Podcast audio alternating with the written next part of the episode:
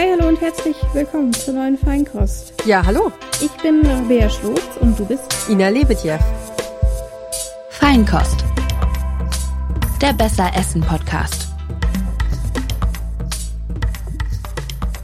Genau, und wir machen zusammen die Feinkost. Und äh, in der letzten Folge haben wir uns ja mit äh, guten Neujahrsvorsätzen beschäftigt. Und wir haben euch äh, quasi im gleichen Rutsch auch schon gefragt, ähm, was wir denn in dieser Folge machen sollen. Und ihr habt euch dafür entschieden, dass wir über die, äh, über das äh, Essen der Zukunft sprechen. Ähm, also über die Frage, wie könnte denn eigentlich unser Essen in Zukunft aussehen. Und damit meinen wir jetzt auch nicht die nächsten zwei Jahre, sondern damit wollen wir schon ein bisschen mehr in die Zukunft gucken. Ähm, hast du denn irgendwelche Vorstellungen? Ähm, das Thema kam ja diesmal von mir. Äh, ich verrate auch gleich, was ich mir darunter vorstelle. Aber wie sieht's denn bei dir aus, Ina? Na, ich habe mich gefragt, also ich konnte damit nicht so richtig viel anfangen, ehrlich gesagt. Und ich habe mich gefragt, was du, was du darunter eigentlich verstehst. Also so ähm, ja, die Ernährungstrends der, der nächsten zehn Jahre oder was? Oder, oder so ganz futuristisches Zeug. Also ich bin äh, gespannt, wo wir heute hier so ein bisschen hinreisen zusammen. Genau, tatsächlich, meine Idee war wirklich äh, mal in die etwas fernere Zukunft zu gucken. Also gar nicht in die nächsten zehn Jahre, sondern wirklich mal so langfristig zu schauen, äh, wie sich eigentlich unser Essen verändert. Und ich habe da so ein bisschen an an so äh, Astronautendrinks gedacht, also dass man einfach nur noch ähm, alle seine Mahlzeiten in so einer Drinkform kriegt. Da sind alle wichtigen Nährstoffe drin, was vielleicht auch ein bisschen damit zusammenhängt, dass durch den Klimawandel äh, Lebensmittelanbau einfach unfassbar schwierig geworden ist und das deswegen gar nicht ausreicht. Deswegen kommt das alles aus dem Labor oder äh, Essen aus dem 3D-Drucker. Das haben wir jetzt zum Beispiel mit In-vitro-Fleisch noch oder einfach wie also essen wir in, in, in 100 Jahren überhaupt noch? Also es kann ja auch sein, dass wir dann plötzlich nur noch irgendwelche Tabletten zu uns nehmen oder so. Und da so ein bisschen rumspinnen, das war eigentlich so ein bisschen die Idee für diese Folge heute. Was aber auch ein bisschen furchtbar wäre, oder? Also wenn wir jetzt nochmal so ein bisschen auf Tischkultur und äh, und, und die guten Sachen des Essens zu sprechen kommen, der gesellschaftliche Aspekt, dann wäre das schon echt traurig, wenn wir nur noch so alles irgendwie reingeschoben kriegen würden über einen Strohhalm oder. Aus heutiger Sicht stimmt es auch, glaube ich. Aber man weiß ja noch gar nicht, was machen wir denn in 100, 200, 300 Jahren stattdessen? Also vielleicht haben wir dann einfach ganz andere Rituale für Gesellschaft, für Genuss, für ähm, wie, wie treffe ich mich eigentlich? Treffe ich mich halt nicht mehr in einem Restaurant mit Freunden und, äh, und so, sondern macht das vielleicht, keine Ahnung, auf dem Mars, was weiß ich. Also so in der Richtung. Also, dass das Essen einfach überhaupt nicht mehr in dem Umfang eine Rolle spielt, einfach weil wir es wegrationalisiert haben ähm, und stattdessen viel mehr Zeit haben, uns mit äh, anderen Dingen zu beschäftigen, die uns vielleicht genauso viel Spaß machen. Und das war so ein bisschen die Idee, weil wir hatten ja noch zur Auswahl ähm, Essen in der Antike. Das wäre natürlich ein Rückblick gewesen, wie hat sich damals auch durch das Feuer und so weiter Essen verändert. Ähm, das war natürlich ein bisschen früher als Antike, klar, aber wie, welche Trends gab es damals so? Dann Mittelalter, ähm, wo ja dann auch noch mal ähm, viel durch ähm, neue Flugmethoden und so weiter die Landwirtschaft revolutioniert wurde. Ähm, oder jetzt halt eben in der Zukunft und da wollen wir eben, wie gesagt, in die ferne Zukunft ähm, schauen. Denn tatsächlich, es gibt ja viele Probleme, die so mit Ernährung auch zusammenhängen. Also wir haben jetzt schon Hunger ähm, es gibt keine sinnvollen Lösungen, wie man den bekämpfen kann, aber vielleicht ist halt so ein Essen aus dem Labor, für das ich nicht massenhaft ähm, Anbaufläche brauche und gute klimatische Bedingungen und ausreichend Wasser oder so. Vielleicht ist das ja dann die Lösung. Ähm, gleichzeitig haben wir ja irgendwie auch äh, das Gegenteil von zu viel Essen ähm, dass eben Millionen Menschen Übergewicht haben. Und auch das ließe sich dadurch eben regulieren. Und dann hat man natürlich dort auch wieder so ein gesundheitliches ähm, äh, so ein Vorteil davon, einfach weil dann viele Krankheiten, wo ähm, Übergewicht ein Risiko ist, zum Beispiel wegfallen könnten. Ähm, fällt dir noch irgendwie was ein, was irgendwie dafür sprechen sollte, warum wir in Zukunft anders essen, als wir es heute tun? Naja, also ich finde, äh, also das hohe Gewicht an sich ist ja nicht das Problem, wenn die Menschen gesund sind, aber ähm, dieses, äh, dieser Aspekt von, äh, dass wir eben Dinge essen oder Lebensmittel zu uns nehmen, die uns die uns nicht gut tun. Ne? Dass, mhm. ähm, dass es vielleicht auch eine Möglichkeit gäbe, äh, uns so zu konditionieren, dass dass, dass wir gut essen. Also weil im, im Moment ist es ja auch so, dass wir Gelüsten folgen ähm, und dass unser Unterbewusstsein auf diese ganzen krassen Werbebotschaften reagiert, äh, denen wir, denen wir so verfallen, ohne dass wir es vielleicht auch merken ähm, oder dass wir es immer präsent haben, dass wir jetzt gerade wieder zu einem Produkt greifen, weil uns jemand dazu bewegt. Mhm. Äh, und wenn das anders wäre, wenn man jetzt sagen würde, ähm, man, man hat Möglichkeiten zu gucken, was braucht dieser Körper in diesen Tagen, Zeiten, abhängig von wie viel habe ich geschlafen oder ähm, bin ich gerade in einem, an welcher Phase der Menstruation ist jemand, mhm. ähm, habe ich gerade als Kind einen Wachstumsschub und brauche ganz viel bestimmte Stoffe. So, wenn, also wenn der, wenn, wenn die Ernährung tatsächlich abgestimmt sein könnte auf das, was wir brauchen, also jetzt mal unabhängig davon, dass man vielleicht gerne immer noch einen Nachtisch mag oder irgendwas, ja, dann, äh, dann wäre das ja erstmal per se ganz gut. Also wenn Bedürfnisse tats tatsächlich erfüllt werden würden durch Essen. Ja, das finde ich ist ein super interessanter Punkt. Und Claudia, die haben wir ja in der letzten ähm, Folge schon gehört. Das ist ähm, unsere Praktikantin, die uns mittlerweile leider verlassen hat. Aber für diese Folge hat sie auch noch mal ein bisschen was vorbereitet und sie hat gesagt, so ihre Horrorvorstellung ist, ich zitiere das mal eben, meine Smartwatch checkt meine aktuellen Daten, schickt sie an den 3D-Drucker, der alle Küchengeräte ersetzt hat und zack, bekomme ich die Mahlzeit ausgedruckt, die ich genau in dem Moment ernährungsphysiologisch benötige. Und was für sie so die Horrorvorstellung ist, finde ich, ist eine so interessante Vorstellung. genau, sie meinte noch so, das wäre ja irgendwie nicht so lecker.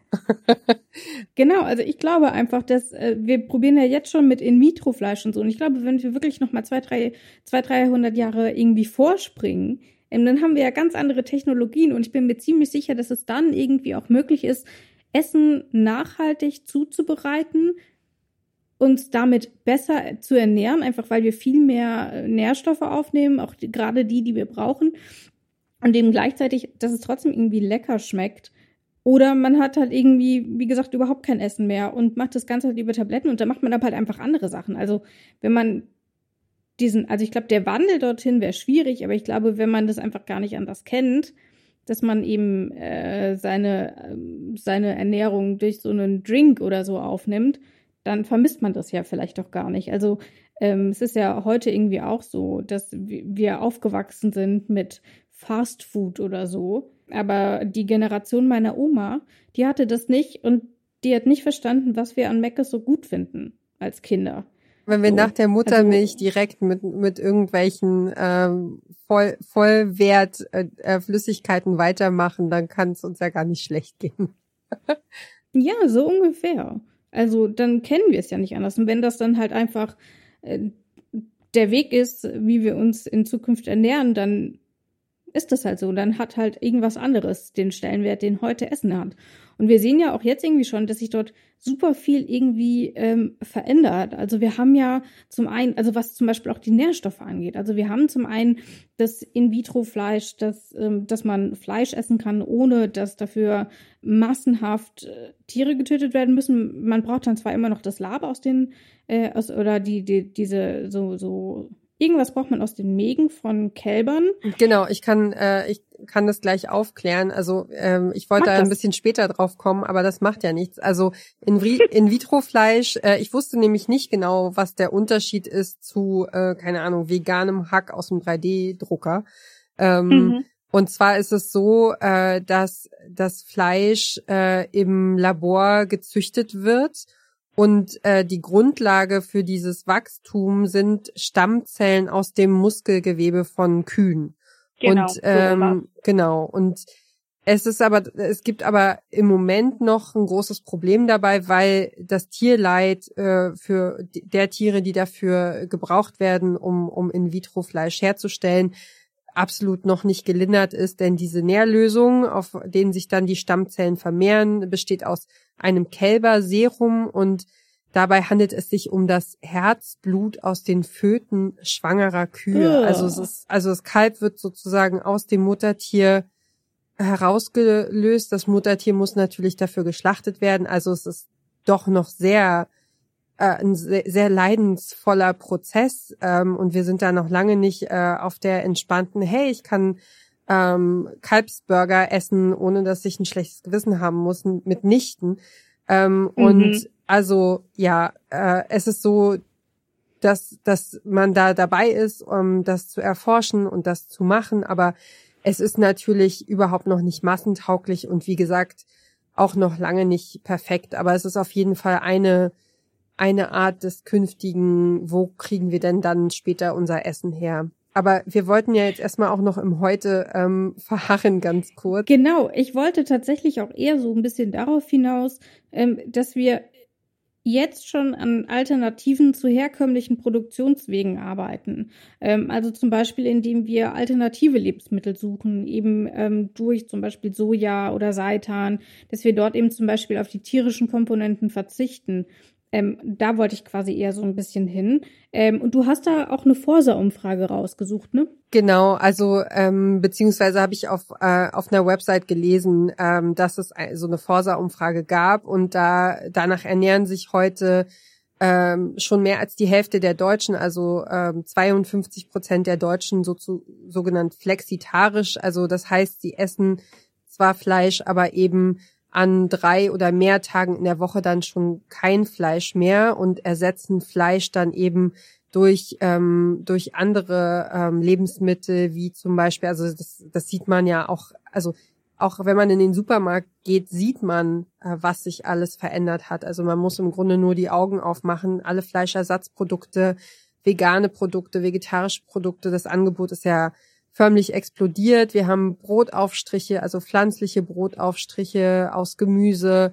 Äh, es gibt Joghurt aus äh, Kokos, Kokosmilch oder aus ähm, ähm, Soja oder so und mhm. äh, vegane Wurst und Schnitzel und äh, Hackfleisch habe ich ja vorhin schon gesagt, also aus Soja, Seitan, Weizen, Erbsen, Lupine ist auch ein Eiweiß, das äh, das sehr beliebt ist. Also und die allein was so an Regalkolonnen eingeräumt worden ist an äh, pflanzlicher Milch, daran sieht man ja, dass es einen gesellschaftlichen Wandel gibt, ähm, der sich vollzieht und der auch nicht äh, nicht mehr aufzuhalten ist. Also und es ist so, dass die Menschen sich ja zunehmend offenbar dafür interessieren, woher ihr Essen kommt, wie es hergestellt ist und ForscherInnen prophezeien, dass das Essen der Zukunft tatsächlich nachhaltig, effizient und gesund sein wird oder sein muss.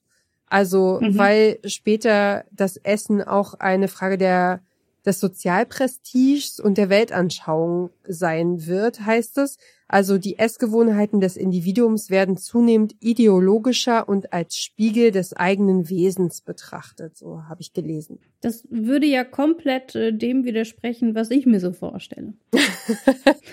Wobei die vielleicht doch eher so auf die nächsten 50 Jahre gucken und nicht auf die nächsten 500.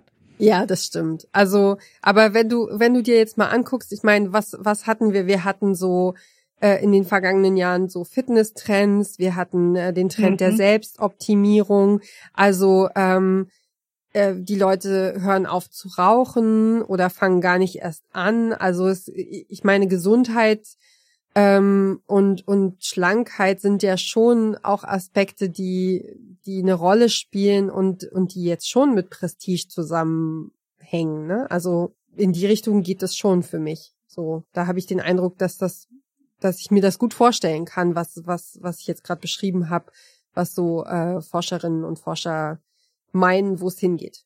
Also man sieht ja jetzt schon so Entwicklungen, die hast du ja eben auch schon angesprochen. Und lass uns doch vielleicht erstmal so in die nahe Zukunft schauen.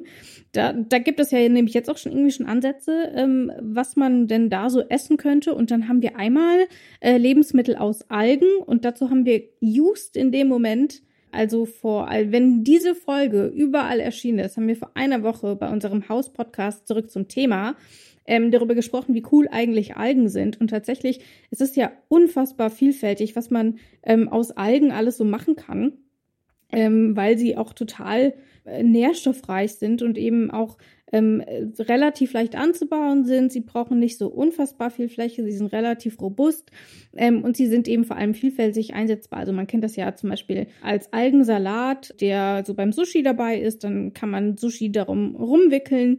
Ähm, man kann ähm, Algen zum Beispiel auch als Suppeneinlage nehmen, dann kriegt es so einen leicht fischigen Geschmack, ohne dass man tatsächlich Fisch verwenden muss. Ähm, dann ist es ein Nahrungsergänzungsmittel, es werden Nudeln daraus gemacht. Also da sieht man ja, wie unfassbar vielfältig Algen eingesetzt werden können. Ähm, hast du schon mal Algen gegessen? Ist das so deins oder? Ja, also ich, äh, ich bin ja ein großer Sushi-Fan. Ich habe äh, früher ja, ähm, vor dem Studium sogar noch in einem Sushi-Restaurant gearbeitet mal für ein Jahr und finde, ah. bin ein ziemlicher Fan und finde das äh, sehr, sehr lecker und äh, äh, habe das jetzt aber noch nicht so im alltäglichen, äh, also dass ich jetzt mir Algennudeln äh, zugelegt hätte, habe ich noch nicht gemacht, ehrlich gesagt. Ja, ich habe es bislang auch nur, also klar, vom Sushi und so. Und ähm, ich habe mal eine Zeit lang auch super gerne Algensalat gegessen. Mittlerweile, mir ist dieses, dieses Kaugefühl das ist irgendwie weich ist, aber dann doch irgendwie einen ziemlich harten Strang irgendwie hat, nicht so meins. Allerdings habe ich mal ähm, Nori-Blätter, also die, die man ums Sushi rollt, ähm, wie gesagt, eben als Suppeneinlage verwendet. Und das war tatsächlich sehr, sehr angenehm. Und ich glaube, da sind wir aber noch am Anfang von dem, was man aus Algen tatsächlich machen kann. Deswegen aber ein vielversprechendes Produkt. Und das andere, das sind vielleicht Insekten die ja heute auch schon vielerorts auf dem Speisenzettel stehen, auf dem Speisezettel stehen. Und die haben eben, die sind voll mit Eiweiß. Sie, sie, sie sind relativ leicht, sage ich mal, zu züchten. Ähm, auch hier ist wieder der Platz irgendwie ganz relevant. Ich brauche keinen keinen Nährboden in dem Sinne, wie ich ihn zum Beispiel für Sojabohnen brauche oder ähnliches. Ähm, also von daher, das ist ja auch schon mittlerweile in ziemlich vielen Sachen drin, ne? Also, ähm, dass man irgendwie mittlerweile Insekten auch im Supermarkt kaufen kann. Aber ich gebe zu, ich habe noch keine Insekten probiert. Ich, ich stand ähm, mal neben jemandem, der welche gegessen hat. das ist, das ist das nächste, wie wir rankommen. Auf so einem Food Festival, also so ein Food Truck Festival. Und da war das schon so zum Probieren halt so eine so eine Schale Maden oder so und äh, mhm. ja, aber war ich jetzt nicht so heiß drauf. ja, das nächste, äh, also ich bin am nächsten an Insekten rangekommen, weil wir unseren Katzen ähm, einmal ein Katzenfutter mit Insekten gegeben haben und unsere eine Katze, die Nuki, die fand es so dermaßen lecker, dass sie das einfach runtergeschlungen hat und uns dann volle Möhre über unseren cremefarbenen Teppich gereiert hat ähm, weil sie sich einfach überfressen hatte. Also das ist meine Erfahrung mit Insekten in Lebensmitteln. Deswegen, ich gebe zu, ich bin nur so bedingt begeistert. Genau, es ist auch ja. eine Frage dessen, wo du, äh, also an welche Sachen du auch als Kind gewöhnt wirst. Und wenn du natürlich, Voll. also ich meine. Wenn du als Kind schon die ganze Zeit aus der Erde die Würmer gepult hast, um sie zu essen, dann hast du damit auch heute keine Probleme. Nein, aber im Sinne von, wir haben, also wir haben äh, zum Beispiel als Kinder ähm, rohe Eier getrunken, ne? Die frischen Hühnereier von meiner Oma in, in, in Russland Deutschland. Warum? Weil es gesund war oder so. also oh. war total normal. Oder wenn ich mir vorstelle, dass ähm, dass wir ohne Probleme äh, zum, zum Metzger oder zum Fleischer äh, gehen und rohes Hackfleisch kaufen, um uns ein schönes Hackfleischbrot zu machen, was du jetzt nicht tust, aber ich und ich auch nicht mehr, aber aber äh, gehacktes äh, Schnitte, ja, oder der der der der gehacktes so Igel, der Mettigel, genau, der also ich meine, das ist ja auch äh, kulturell, ich meine, wenn du dir das jetzt mal überlegst, ja, dass da ein roher ja. Fleischbrocken äh, liegt und du formst den hübsch und machst eine Zwiebel oben drauf. Das, also.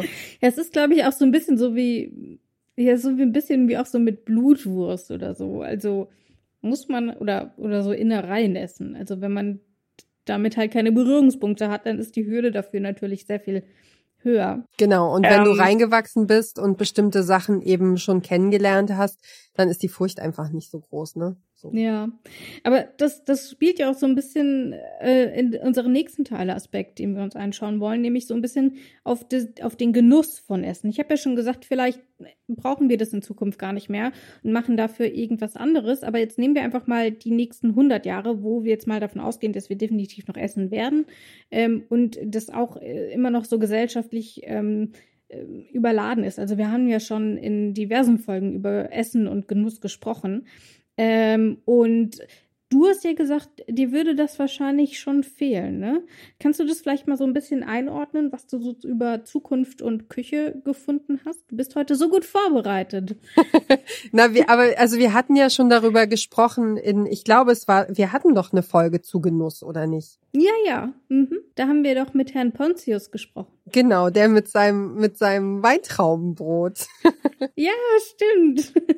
genau und äh, also da hatten wir ja auch schon so ein bisschen angedeutet, dass es natürlich auch viele Menschen gibt zurzeit, die gar nicht so gerne selbst kochen, weil es viel Zeit mhm. beansprucht, weil man viele sich Gedanken machen muss, ähm, Kreativität braucht und Ideen und manche einfach sagen, boah, das ist mir einfach alles zu viel. Der der Alltag ist so aufgeladen mit mit Arbeit und mit dem, was ich zu tun habe. Und wir wir sind in dieser Pandemie. Also das ist ja auch noch mal so sehr prägend. Die vergangenen zwei Jahre sind ja völlig anders gelaufen als davor. Mhm. Und ähm, ja, und das sozusagen dieses keine Zeit haben oder vielleicht auch einfach keinen Bock haben, sich mit Kochen zu beschäftigen, das ist ja total legitim. Und deswegen suchen ja viele Leute schon heute Unterstützung, also diese ganzen großen Multifunktionsküchenmaschinen, die dir sozusagen das Rezept liefern und äh, also die Idee mitbringen und dann brauchst du einfach nur die, die Zutaten ähm, da reinkippen mhm. und der Roboter macht alles von alleine und zack hast du ein fertiges Essen. Das ist ja schon sehr angenehm, ja und ähm, und das ist ja die kleine Variante von dem, was uns blüht eigentlich. Also weil Roboter, die uns Essen zubereiten, gibt es ja schon. Wir wollen ja in Zukunft vielleicht auch noch mal äh, in einer Folge da drauf gucken. Also, dass, dass Roboter dann äh, in Großküchen helfen, in Kantinen äh, mehr übernehmen, also dass es sozusagen noch technisierter wird, als es jetzt eigentlich schon ist. Und, und dass das auch in, in Familienhaushalte ähm, rüberschwappen wird, dieser Trend, das, äh, das sehen Experten halt so ein bisschen voraus. So. Und ähm, da frage ich mich dann natürlich, wo der Genuss bleibt, das Abschmecken, das selber äh, probieren oder also ich meine, ich mache es jetzt auch nicht anders als äh, Rezepte zu googeln oder Zutaten mhm. zu googeln und zu überlegen, äh, was habe ich da oder was will ich nehmen oder ne, was will ich zubereiten und äh, und mir dann sozusagen äh, äh in dem was was was das globale Netz so hergibt irgendwie mir was rauszufischen aber ähm, ja also ist halt die Frage, ob du, ob du noch gefordert bist, wenn, wenn alles durch Maschinen gemacht wird. Ja, ich bin da, ich bin da immer so ein bisschen zwiegespalten, weil zum einen liebe ich alle meine Küchenmaschine und ich habe zuhauf und andererseits ähm, war es jetzt so, als wir im Sommer umgezogen sind, war mit ein Grund, warum wir umgezogen sind, dass, weil wir eine größere Küche wollten. Und ähm, wir haben sie jetzt auch so groß gemacht, wie sie denn nur ging in, dem, in der neuen Wohnung. Ähm, und der Platz reicht immer noch nicht, weil ich immer neue Sachen entdecke und die ich probieren will und die dann aber auch irgendwo gelagert werden müssen. Weil ähm, in der Nestle Zukunftsstudio haben sie ja gesagt, dass irgendwie die, die Küchen immer kleiner werden, was natürlich auch mit dem Mangel an Wohnraum zusammenhängt. Ähm, aber dass man eben, du hast es eben gesagt, irgendwie nur noch eine, ein Küchengerät hat und das macht einfach alles und dann braucht man halt auch gar keine große Küche mehr, um seinen ganzen Kram dort irgendwie ähm, zu lagern oder seine Küchengeräte irgendwo aufzubewahren, sondern dann hat man nur noch ein kleines Tischchen und da steht dann der ähm, ja, ich sag mal, der Thermomix der Zukunft drauf, der wahrscheinlich alles tausendmal besser noch kann. Ähm, und dann war's das. Genau, ich habe nämlich neulich auch einen Podcast gehört über Tiny Häuser, weil das mhm. ja auch so ein Trend ist, der, der darf, also der, der daher ja auch kommt, dass wir, äh, dass wir weniger Platz haben. Wir zahlen wahnsinnig viel, wahnsinnig hohe Mieten. Ähm, also es geht sehr, sehr viel unseres äh, unserer ganzen Kraft in das Geld, das unser Wohnen finanziert. Mhm. Und dann ähm, gibt es eben auch viele Menschen, die sagen, hm, ich habe irgendwie das eine Zimmer gar nicht mehr genutzt und so viel Platz brauche ich gar nicht. Und die sich verkleinern und, und weniger wollen und, und dafür irgendwie draußen in der Natur sein wollen oder so. Und äh, in dieser Tiny House Bewegung ist, äh, hast du dann halt auch irgendwie zwei Herdplatten, also einfach nur noch ein halbes mhm. Was vielleicht auch ausreichen würde, wenn man wenn man alleine wohnt, definitiv. Genau, man möchte lieber die Arbeitsplatte, äh, mehr Arbeitsplatte haben und dafür weniger von diesem riesigen Herd. Mhm.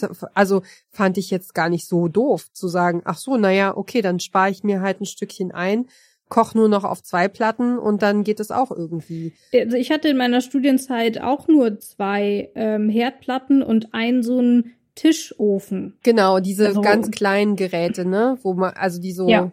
und Spülmaschinen gibt's ja auch in klein. Also ja, also dass alles so ein bisschen kompakter wird, weil man eben ja lieber das Geld nimmt und daraus irgendwie Freizeit macht oder irgendwie was unternimmt oder auf Reisen ist oder so.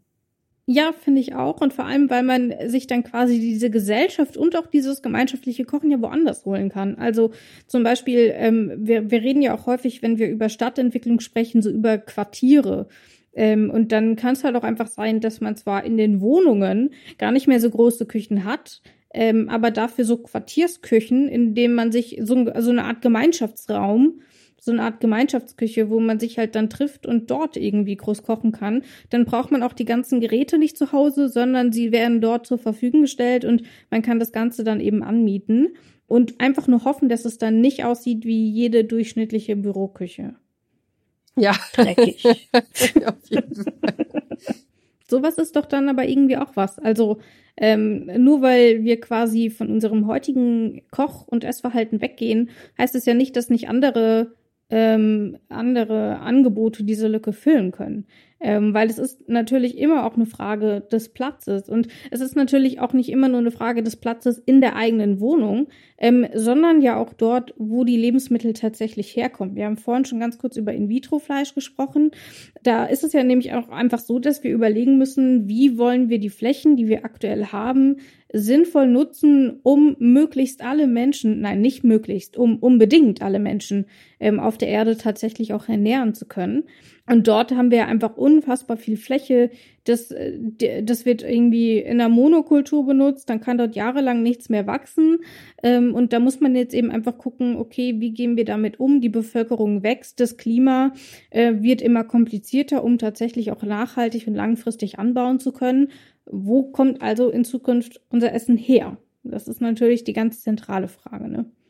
Also ja, es gibt so verschiedene Ansätze, die ähm, die da genannt werden im Netz. Also äh, solche Symbiose-Projekte zum Beispiel, wo du äh, auf der einen Seite eine Fischzucht hast und einen Erdbeeranbau und das Wasser, das Abwasser aus aus der äh, von den Fischen nährt sozusagen die Erdbeeren gleich mit. So, mhm. also äh, fand ich ganz interessant. Oder sogenanntes Underground Farming, also Anbauflächen unter der Erde oder im Meer zum Beispiel. Also okay. ähm, es gibt äh, einen alten Schweizer Stollen, äh, in dem früher Sprengstoff getestet wurde und der jetzt äh, benutzt wird, äh, um unter der Erde Salat anzubauen. Das läuft noch nicht so ganz prima, weil man Schwierigkeiten hat, das äh, Tageslicht zu imitieren. Aber mhm. also, was ja wahrscheinlich auch wirklich elementar ist, damit der Salat schön äh, wächst. Aber genau, das sind so Versuche. Und dann hatte ich gelesen, so diese ganze Urban Gardening, New Gardening oder Vertical Farming ähm, Bewegung. Also, mhm. dass man Orte, wenn man in der Stadt lebt, dass man Orte neu interpretiert, dass es dass äh, Lebensmittel an Fassaden wachsen können, dass es Dachgärten gibt, ähm, dass eben Gemeinschaftsgartenprojekte ähm, existieren, also aus der Kleingartenbewegung heraus noch mehr ähm, den, den, ähm, den Anbau von Lebensmitteln in die Stadt zu ziehen. Und wenn man mal bedenkt, dass zum Beispiel ähm, Bienen in Innerstadt sehr viel mehr äh, Nahrung finden, sehr viel mehr Blumen und Blüten mhm. finden ähm, und dass es sehr viel besserer Honig ist oder auch ein viel, viel höherer Ertrag als inzwischen auf dem Land zwischen den Monokulturen, dann ähm, verändern wir ja auch mit unserem kulturellen Verhalten ja auch die Natur ähm, um uns herum, ne? Ja, voll. Und ich möchte auch noch auf einen Aspekt eingehen, den du jetzt noch gar nicht genannt hast. Und ich bin ja aber hier für den Blick in die weit entfernte Zukunft äh, verantwortlich. Ähm, und ich musste nämlich ein bisschen an Mark Watney denken, also an den Marsianer, ähm, der ja im Buch äh, dann, und ich glaube auch im Film, ähm, dann quasi auf dem Markt zurückgelassen, auf, auf dem Mars zurückgelassen wird, aus Versehen, ähm, und dann eben guckt, okay, wie kann ich hier überleben? Und dann baut der zum Beispiel eben auf dem Mars ähm, Kartoffeln, glaube ich, an. Und dann isst er halt die ganze Zeit so seine Kartoffelchen, bis ihm alles um die Ohren fliegt. Und dazu gibt es ja auch jetzt schon Forschungen. Also auch jetzt gibt ja auf der ISS-Station ähm, und auch ähm, mit anderen Raumexpedi äh, Raumfahrtsexpeditionen äh, die Forschung daran, wie man im Weltall Lebensmittel anbauen kann. Ähm, dann kann man eben zum Beispiel auch auf den Mond zum Beispiel ausweichen, weil wir unsere Erde so zugrunde gerichtet haben, dass wir einen neuen Planeten dafür brauchen. Also auch dort gibt es ja immer wieder Bemühungen, die dann eben gucken, wie können wir denn in auch entfernter Zukunft äh, Lebensmittel anbauen. Ähm, und das finde ich ist ein super interessanter Aspekt, weil das ja schon noch so ein bisschen dahin deutet, dass man davon ausgeht, auch zum Beispiel bei NASA und Co., dass wir in Zukunft nach wie vor Essen essen. Also keine Labortabletten und keine Drinks, sondern wirklich Lebensmittel, die angebaut werden müssen. Und ich finde, das ist irgendwie ein ziemlich interessanter Aspekt, ähm, dass das offensichtlich doch ein langlebigeres äh, Verfangen ist, das mit dem Kochen und Essen zubereiten und Essen anbauen, ähm, als man das sich vielleicht vorgestellt hat. Hm. Aber auch ein super trauriger Aspekt, der Gedanke, dass wir äh, es schaffen, den Planeten zugrunde zu richten und äh, ihn für unsere Nachkommen nicht mehr lebenswert zu ja, wobei ich glaube, selbst wenn wir diese Problematik mit dem Klimawandel nicht hätten, wäre diese Forschung natürlich unfassbar interessant, einfach was Besiedlung von neuen Planeten angeht. Ähm, wobei der Mond natürlich kein Planet ist, aber trotzdem, also dass man auch dort irgendwie in, in, in diese Richtung guckt, ist ja dann auch ähm, fernab unserer aktuellen Klimakatastrophe gar nicht so super überraschend. Ähm, ich frage mich aber, was können wir denn dann aus dieser Folge mitnehmen? Was verändert sich denn in Zukunft? Also wir sind uns schon mal sicher, es wird sich etwas verändern. Ähm, aber es, äh, es ist alles tatsächlich noch, wie es mit der Zukunft halt leider immer so ist, noch ein bisschen schwierig zu sagen, ne? Genau, ähm, aber was ich schön finde an all dem, worüber wir gerade gesprochen haben, ist auch so der Gedanke dieses, ähm, dass man Lücken nimmt und und äh, was Neues erfindet und Gemüse mhm. hinpflanzt, wo Platz ist, dass wir also ja, dass wir im Grunde nach, nach Wegen suchen, wie, äh, wie wir auch Dinge mal wieder anders machen können, auch wenn das erstmal natürlich auch vielen Leuten Angst macht. Äh, Menschen, die von, von der klassischen Landwirtschaft leben zum Beispiel, kann ich mir vorstellen, dass äh, wenn tatsächlich dann sich mal irgendwas entwickelt, äh, das konkurrenzfähig ist. Also ich hatte jetzt gelesen, äh, Ingenieure arbeiten so an Visionen für vertikale urbane Farmen und da könnte ein Gebäude mit 30 Stockwerken rund 50.000 Menschen mit Gemüse, Früchten, Eiern, Fisch und, und Hühnerfleisch versorgen. Also das finde ich das jetzt schon. Das klingt unfassbar viel. Ja, also ich finde das auch sehr, sehr beeindruckend. Und wenn, ich sag mal, wenn das kommt, natürlich sorgt es auch dafür,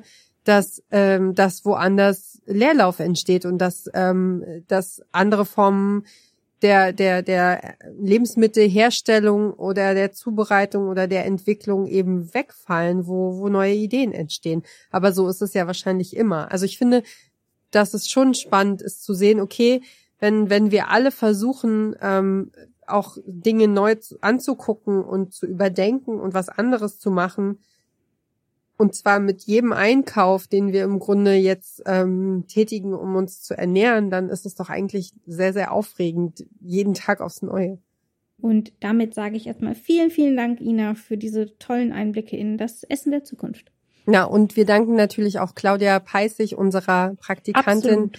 die die Grundlagen recherchiert hat für diese Weite, für ja. diese Folge. Wir verabschieden uns jetzt.